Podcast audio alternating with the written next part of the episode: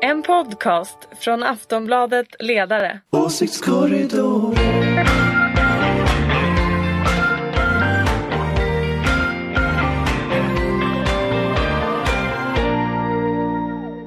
Hej och välkomna till Åsiktskorridoren, podden från Aftonbladets ledarredaktion där vi pratar om vad som verkligen händer i politiken.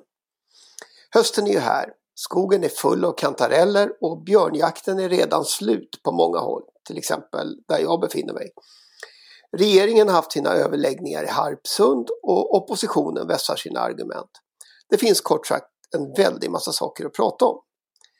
Med mig finns som tur är Ulrika Schenström, chef för den gröna och liberala tankesmedjan Fores och oberoende moderat. Är allt bra? Ja, allting är jättebra och solen skiner här i Stockholm idag så det är ju lite extra bra. Det har ju regnat i typ två veckor. Ja, här finns också Jonna Sima eh, från den oberoende socialdemokratiska ledarredaktionen på Aftonbladet. Är du redo? Jajamensan, för en ny vecka. Skönt att höra. Mm. Och sist men inte minst eh, Anders Lindberg, chefen för Aftonbladets ledarredaktion. Här är jag. Eh, ja, hur är det med dig? Med mig är det bra, men det låter utanför fönstret här så att jag får se hur det går här. Ja, jag tänkte vi skulle börja med ett ämne som är lite specialinriktat till just dig. Eh, medan vi sitter här och pratar så lyfter ju de sista planen från Kabuls flygplats. Sverige har avslutat sin evakuering redan i slutet av förra veckan.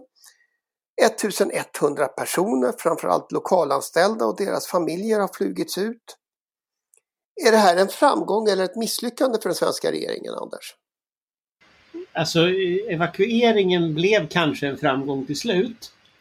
Men eh, det är ju själva evakueringen, att man faktiskt lyckades få ut människor. Det ändå var en bra insats tycker jag. Och både från Utrikesdepartementet och Försvarsmakten och alla andra, alla ambassader som har samarbetat och sådär. Sen så är ju själva händelseförloppet eh, en, en, ett underrättelsemisslyckande av rang, skulle jag säga. Eh, att talibanerna tog över till den, vad var det, 15 eh, augusti, tog de, föll väl Kabul. Eh, alltså att man inte visste att det skulle gå så snabbt. Att man inte visste att den afghanska armén skulle braka ihop och bara försvinna. Måste ju vara ett episkt underrättelsemisslyckande. Eh, så. Och det, det, är klart att eh, det här skulle man ju ha förberett innan, flyga ut människor innan Kabul föll. Eh, men det kan ju inte lasta Sverige. Liksom. Eh, men det är klart att man skulle ha vetat det innan och som en total insats så är ju avslutet av den militära insatsen i Afghanistan, den är ju ett fiasko utan dess like. Ja, det är ju 20 år utav, eh, utav ett krig där Sverige då under en stor del av tiden har, har funnits med på ett hörn. Ja, alltså, fram till 2014, 2015 så fanns ju Sverige med eh, ganska ordentligt och sen efter det så har man ju funnits med som stabsfunktioner och sådär. Ja. Hur ska man se på det Ulrika? Det kommer ju bli hur mycket eh, efterforskningar och, och, analyser i efterhand om vem som gjorde vad och varför och inte. Men jag är väldigt, väldigt förvånad, precis som Anders, över att nej, vi visste ingenting. Precis som du säger Anders, är det tycker det var väldigt väl uttryckt. Nu blir alla jättearga för att jag tycker att du har uttryckt dig väl.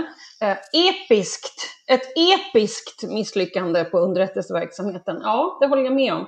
För att det kan inte vara så att alla blev förvånade, det är ju helt obegripligt. Men jag tycker ändå att det är skönt att vi har fått hem så många som det går. Eh, och att vi ändå verkar ha fått hem största delen av de som vi ska ha hem. Men det finns, väl, Sverige. Det finns väl ändå en svensk aspekt av det här. Alltså även om, även om debatten var lite förvirrad så hade vi ju en debatt i, tidigare i början på sommaren om de här svenska tolkarna och, och där eh, justitieministern hade en uppfattning om hur många Ja, det där var, var väldigt märkligt. Alltså, hur svårt kan det vara om vi bara kunde tagit hem dem? Det hade alltså, varit det jättebra. Ändå, ja, där måste väl ändå regeringen ha ett ansvar? Ja, absolut. Så Anders, varför tog de inte hem dem? Varför, varför fastnade allt på justitie? Det, det fastnar inte på justitie. Alltså så här, alltså, om man ska bara dra väldigt kort bakgrunden så är det ju så att Sveriges insats varade ju, som jag sa, fram till ungefär 2014-2015 när den avvecklades. Eh, den, den, den, och, och, och, fram tills dess hade man ju också väldigt mycket tolkar. Eh, jag tror att Försvarsmakten har sagt att det är någonstans 300 någonting som man använde där nere och det är ju plus familjer och sådär. Den här siffran 10 000 är ju bara blaj. Eh, det finns ju inte, det är ju bara något de har hittat på liksom på justitiedepartementet. Men, det var Morgan Johansson som använde den. Ja, det, det, det är naturligtvis nonsens. Det, det, det, handlar ju inte om några 10 000 tolkar. Liksom. Eh, men tittar vi, på, tittar vi på, på, på situationen som sådan så är det ju så att den dåvarande regeringen, eh, vill jag minnas att jag bråkade med, eh, som inte ville ta hit dem till Sverige rakt av. De tolkarna som har lämnat kvar. Sen är det nog successivt allt svårare att plocka ut människor, för de finns ju inte heller i Kabul, de finns ju i hela landet. Och vissa dör, vissa flyttar till andra länder. Alltså det, det, är idag ganska svårt att spåra 300 personer som man hade att göra med för sju år sedan. Det är liksom ingen lätt insats. Eh, och du tänker att folkbokföringen i Afghanistan inte funkar precis som i Sverige? Jag tänker att folkbokföringen kanske inte funkar. Däremot finns det ju de man haft kontakt med. Och att media har kunnat hitta dem, men inte utrikesdepartementet, kanske inte är jätteimponerande. Om man uttrycker sig så. Eh, och det är ju så att de kommer naturligtvis ge sig till känna om man säger att nu får ni åka hem eh, till Sverige. Så, så, det är klart att det inte var jättebra insats. Men bakgrunden till att man inte tog hem dem det är ju naturligtvis att man inte ville sätta en standard, och det var ju den förra regeringen då, inte ville sätta en standard för framtida insatser. Att när Sverige gör en insats så kommer alla som varit anställda att få komma till Sverige. Eh, den vill man ju inte skapa den bilden. Men det, man skulle redan då ha tagit hit dem. Då hade man sluppit det här problemet nu. Eh, och nu är det ju hart när omöjligt att få ut folk. Eh, för flygplatsen stänger ju. Liksom. Så att, så att nej, det, det, var, det där är inte heller någon in, särskilt bra grej. Men det är inte bara tolkarna, man lämnar ju ambassadpersonalen, alltså lokalanställda. Så det, det, det, det, har ju, det var ju många problem, så sett så att säga. Sen tycker jag ju fortfarande att den militära insatsen i Afghanistan, det var ju en del i att försöka bygga eh, respekt för mänskliga rättigheter och försöka förhindra oerhört svåra brott mot mänskliga rättigheter. Eh, och det är klart att det har man väl gått in i landet, då har man ju ett ansvar för hur det går i landet sen. Eh, och, och, då kan man inte bara lämna och dra.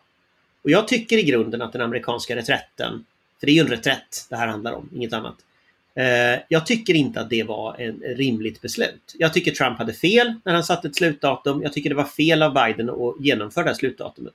Och det här med att det är USAs längsta krig. Jag menar, okej, okay, det finns amerikanska soldater i, i, i, i Sydkorea som är sedan Koreakriget. Det finns amerikanska soldater i Japan som är sedan andra världskriget. Det finns amerikanska soldater i Tyskland. Det är klart att, att man kommer att få finnas kvar över lång tid. Så är det. Eh, och, och, det var ett misstag, hela den här grejen. Jag tror det kommer att kosta Biden jättemycket. Det här.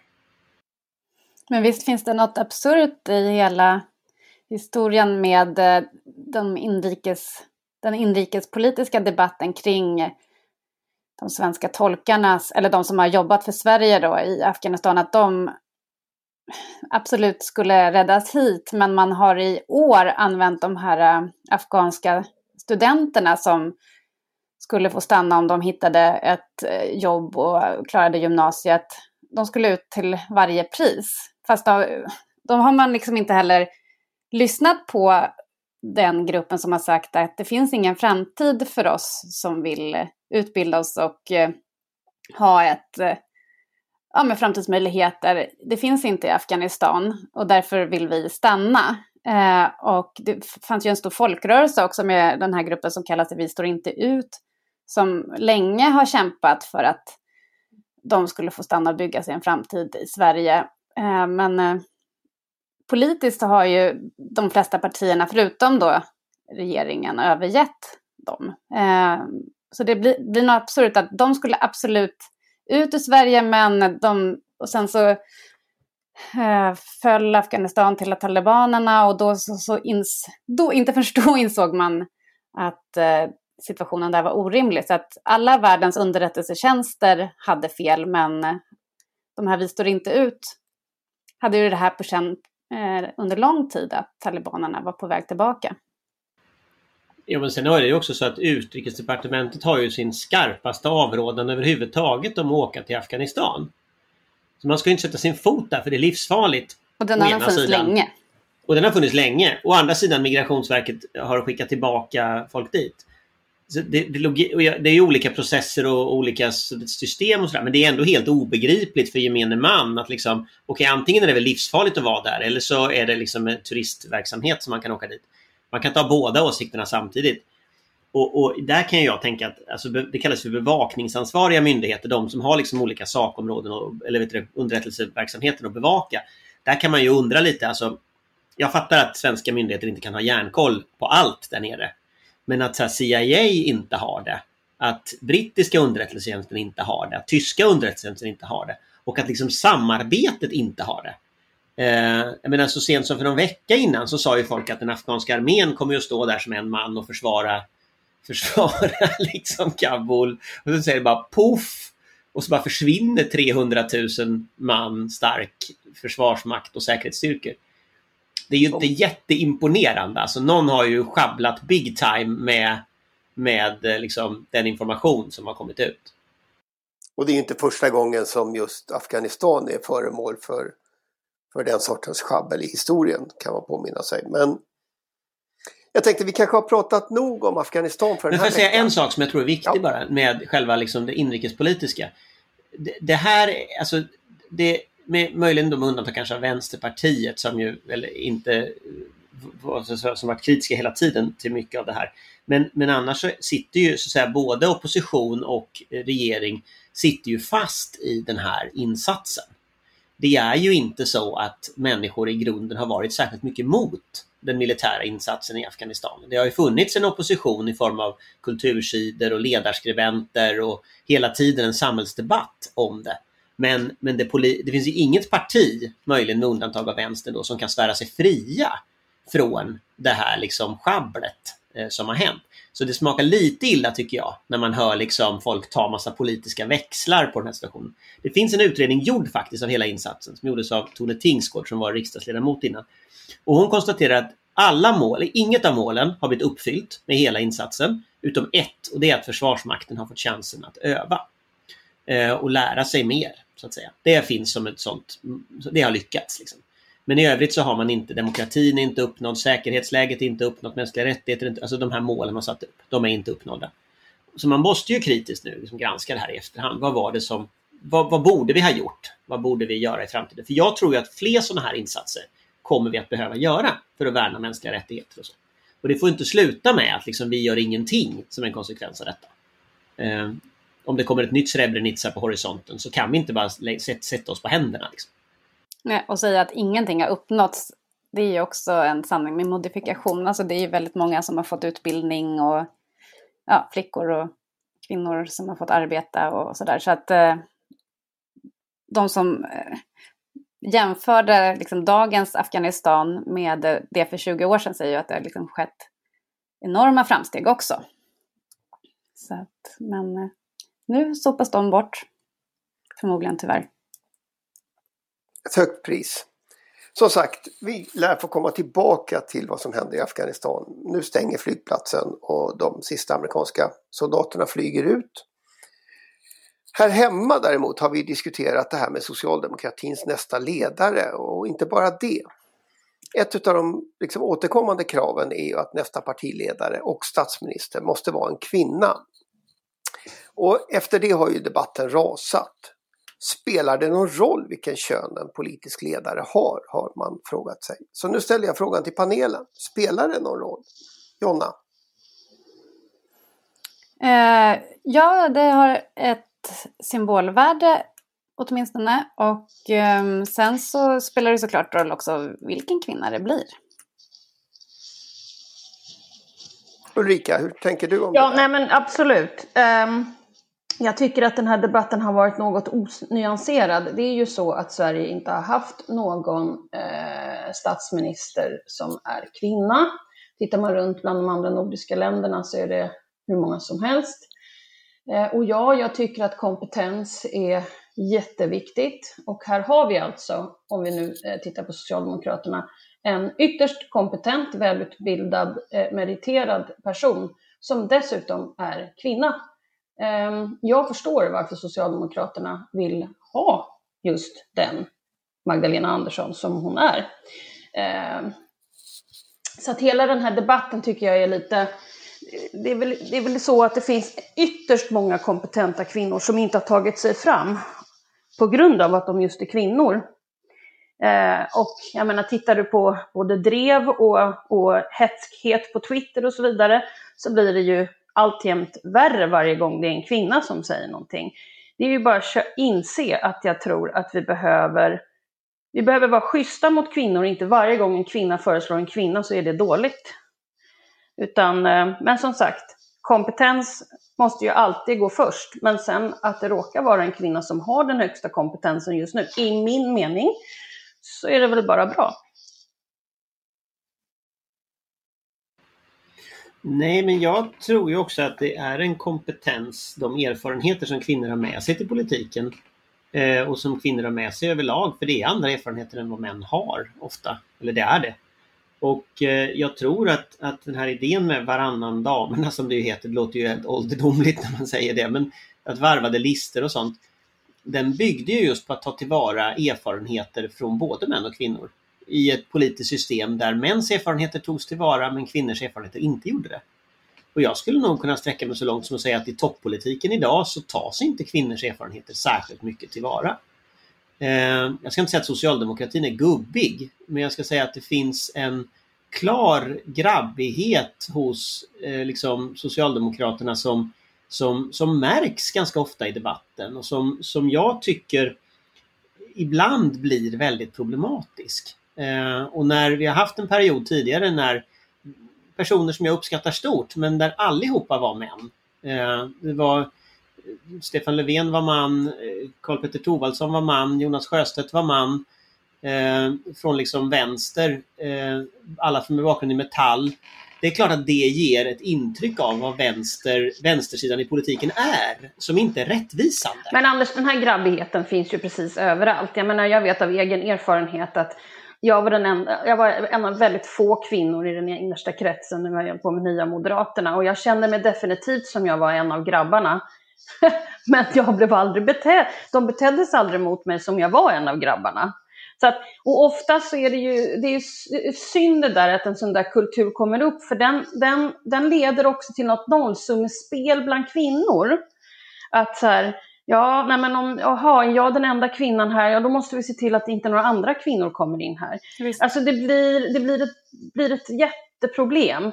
Utan, ja, nej, nej jag, jag, förstår, jag, jag förstår också att folk gapar och skriker och säger kompetens först, absolut, men titta på hur kvinnor blir, hur, hur de blir beted, hur de beter sig. Och om det händer någonting så blir en kvinna helt annorlunda eh, beskriven än en man. Ja, och jag vill faktiskt säga emot Anders att jag tycker visst att, att den här, alltså dagens socialdemokrati har problem med gubbighet eller vad man nu kallar det. Um, det är... Det är ju hela det politiska landskapet. Ja, ja, jo men absolut. Men det är... Visst, det kan vara en slump, men förmodligen är det ett mönster att det bara är Magdalena Andersson som har... Alltså är det kvinnliga statsråd som har suttit hela de här sju åren under Löfven. Annars har kvinnor kommit och gått. Det är många kvinnor som har vittnat om att han omger sig av en liten grupp manliga eh, rådgivare och att, eh, att, det, att kvinnor inte får samma inflytande och eh, stöd och de framträdande positionerna. Eh, jag har själv skrivit texter om, med vittnesmål från kvinnliga eh, toppolitiker inom partiet som, som säger att det finns en eh, grabbkultur, eller vad man nu ska säga, där, där det är svårare att komma fram som kvinna. Så det här är någonting som partiet absolut måste ta itu med. Så det blir lite skevt när det framställs som att, att Löfven är liksom den stora feministen och kvinnornas eh, riddare som nu har indirekt, eller liksom inte så indirekt, det är ganska så tydligt att han har pekat ut Magdalena Andersson som sin efterträdare om han får välja. Men han har inte bidragit till att så många fler kvinnor har lyfts fram i den yttersta toppen. Så att där har, har, finns det mycket arbete för partiet att eh, ja, hantera. Där var det ju också lite intressant. Där var det också lite intressant det som när, när den här regeringen tillträdde. Om man tittar på vilka som var i maktstrukturerna i Socialdemokraterna. Och det är bara att titta på verkställande utskottet. Eh, då blev ju alla de som var män i verkställande utskottet utom Karl-Petter Thorwaldsson som var LO-ordförande. De blev ju statsråd. Och jag tror att det var ett, en, en kvinna, jag tror det var Ylva Johansson som blev statsråd. Men ingen, ingen, ingen av de övriga. Och det är klart att, att, att det finns i det socialdemokratiska partiets maktstrukturer, alltså in, e, ett hack ner under Löfven. Alltså partistyrelse, verkställande utskott, eh, hur ombudsmannakåren ser ut och så. Alltså det finns ett, ett jobb man har försökt att göra under många år för att, att bli mer jämställd som organisation. Och det har man ju inte fullt ut lyckats med, så är det ju. Så på det sättet så är så här, kompetensen att vara kvinna och det var det jag menar med att det finns särskilda erfarenheter som är viktiga att ta tillvara på också i, i, i det här. Jag tror att det behövs en kvinna för att städa upp den här typen av partikulturer som Jonna pratar om. Jag tror faktiskt att det är det symbolvärdet, det är inte bara symbolvärde utan det är också att man ser andra saker. Har en förmåga att göra liksom andra beslut. Eh, och jag jobbade ju under Mona Salin när Mona var, var, var partiordförande så jag, jag var ju aktiv på den, under den perioden. Och det var väldigt tydligt att det var strukturer som hon mötte i partiorganisationen. Eh, som, som inte riktigt hade agerat på samma sätt om det var Göran Persson som hade gjort det innan då eller sådär. Eh, och jag tror faktiskt att det där är jag tror det där är mycket viktigare än, än vad man låtsas om. Eh, speciellt när man så säger, nu ska jag inte säga Ulrika då, det här, men alltså från borgerligt håll säger att ah, men det är bara kompetens därifrån. Det är det inte alls i den meningen att kompetensen är ju också någonting som någon värderar. Vad är kompetens? Vad är det du värderar för något? Eh, nu har ju lyckligtvis Magdalena Andersson, hon är ju så här, mer kompetent på alla områdena. Eh, formellt, informellt eh, liksom, och så. så. Så hon tar ju hem det här. Men en medelmåttig man mot en skicklig kvinna så vinner ju väldigt ofta en medelmåttig man. Så är det ju. Och man måste verkligen vara en övermänniska för att ta hem det. Och nu har hon liksom checkar alla boxarna här och då tar hon kanske hem det då. Men, men, men nu måste jag bara tillägga en annan sak här också. Och det är inte bara det här med det yttre liksom att, eh, och, och könet i sig, utan det handlar också om vilken politik man för. Alltså om man inte för en politik, oavsett nu liksom vem som skulle vara regering, som faktiskt vill utplana eh, jämställdheten mellan könen, till exempel lönenivåer och allting annat som trots allt existerar. För att man inte vågar ta strid i en fråga som till exempel föräldraförsäkringen. Och också den, den, det, det vi också vet att kvinnor får lägre pensioner på grund av hur, hur den här föräldraförsäkringen slår. Och om det nu är ett skattefinansierat bidrag, varför gör man ingenting åt det här? Varför, det, jo, jag vet, för det är för jobbigt och det är för mycket strider. Men om man både eh, liksom uppvisar någon slags grabbighet samt inte för någon slags ökad jämställdhetspolitik på riktigt, oavsett vilka politiska färger vi nu än är, då har man ju missat hela poängen med att vara feminist eller för jämställdhet. Eh, så, att, så att det, det, handlar ju också om vad man gör. Ord och handling spelar roll, både och. Ja visst. Men alltså, Karin Pettersson var inne på det på kultursidan här i helgen i Aftonbladet. Att eh, gärna en kvinna men också lite helig vrede. Och det anspelar ju på den här eh, dokumentären som SVT har gjort om Birgitta Dahl som jag hoppas att alla politikintresserade lyssnare tittar på. För den är, visar vilken strid och kamp det har varit för de här jämställdhetsreformerna som har gjort att vi liksom idag tar för självklart att kvinnor ska ha samma rättigheter och skyldigheter eh, i Sverige. Eh, så det är klart att politiken är jätteviktig och de politiska visionerna och, och sådär. Men, men alltså, det är symbolvärdet är också viktigt. Jag läste att eh, den före detta presidenten Tarja Hallonen i Finland hade fått något brev från någon liten pojke när hon var president som frågade om man måste vara kvinna för att kunna bli president i Finland. Det, det är sådana där eh, symbolvärden som faktiskt spelar roll. I, I, Sverige är det nog, ja, nu finns det många kvinnliga partiledare och så, men, men det här glastaket finns fortfarande på statsministerposten. Att kan en kvinna verkligen bli statsminister i Sverige? Ehm, den frågan har ju inte fått ett ja än. Men, men bara som en sista fråga, eh, för vi ska alldeles strax sluta. Men för, precis som Jonna säger, idag är ju faktiskt en majoritet av partiledarna kvinnor. Är vi på väg att slå sönder det där glastaket nu? Är det liksom ett, ett eh, är det något som händer exakt nu? Ja, det avgör väl delvis Magdalena Andersson. Men jag tycker att det är rätt intressant. Om en man är partiledare så är det självklart, oavsett om han företräder ett 3 eller 4 parti eller ett 25 parti, att han vill bli statsminister. Men om en kvinna skulle ha ambitionen att bli statsminister, och även om hon inte ens har uttalat det, då blir hon hånad för hon vill säkert bli statsminister. Hur är det möjligt? Det säger ju en del om attityden här Jonna, eller hur? Ja, jo men eh, kanske det. Men jag tänker att faktiskt att eh, de här kvinnorna som har kommit nu på senare år, alltså Annie Lööf har ju suttit i tio år. Eh, ja, och... men hon är ju hånad för, även om hon inte ens har sagt att hon skulle vilja bli statsminister, vilket jag faktiskt inte har någon aning om överhuvudtaget, men bara att håna en person som är partiledare Ja, det är väl inte så konstigt. Varenda partiledare ja, borde väl vilja bli statsminister, annars är, man väl, annars är det väl... Är det väl Nej, klart, men jag tycker... Men jag tycker vara partiledare. Att, och, oavsett om man eh, uppskattar Annie Lööf, Nyamko Sabuni eller Ebba Busch som, och deras, den politik de står för. Så det är Norsi klart att... Också. Vad sa du? Norsi också glömde du. Nej, Norsi Dadgostar, herregud. Äh, Ja, precis. Det är så många. Eh, nej, men det är klart som du säger att det här, det ändå har varit en tillvänjningsprocess. Alltså alla de här kvinnorna har ändå, eh, vad ska man säga, krattat gången för att vi ska få en kvinnlig statsminister. Alltså man, man vänjer sig vid att de som styr och ställer och som pratar i partiledardebatter i riksdagen och i tv, det är kvinnor.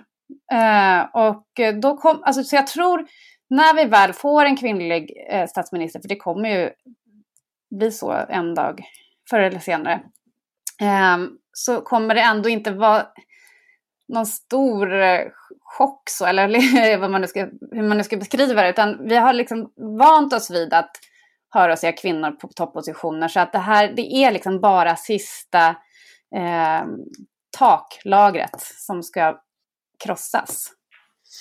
Det får faktiskt bli slutordet i veckans åsiktskorridor. Eh, jag vill som vanligt tacka Ulrika, Jonna och Anders. Och naturligtvis dig som har lyssnat. Det är du som gör att den här podden kommer till. Ett stort tack och vi hörs om en vecka. Hej då! Hej hej! hej, hej. hej. En podcast från Aftonbladet Ledare. Åsiktskorridoren.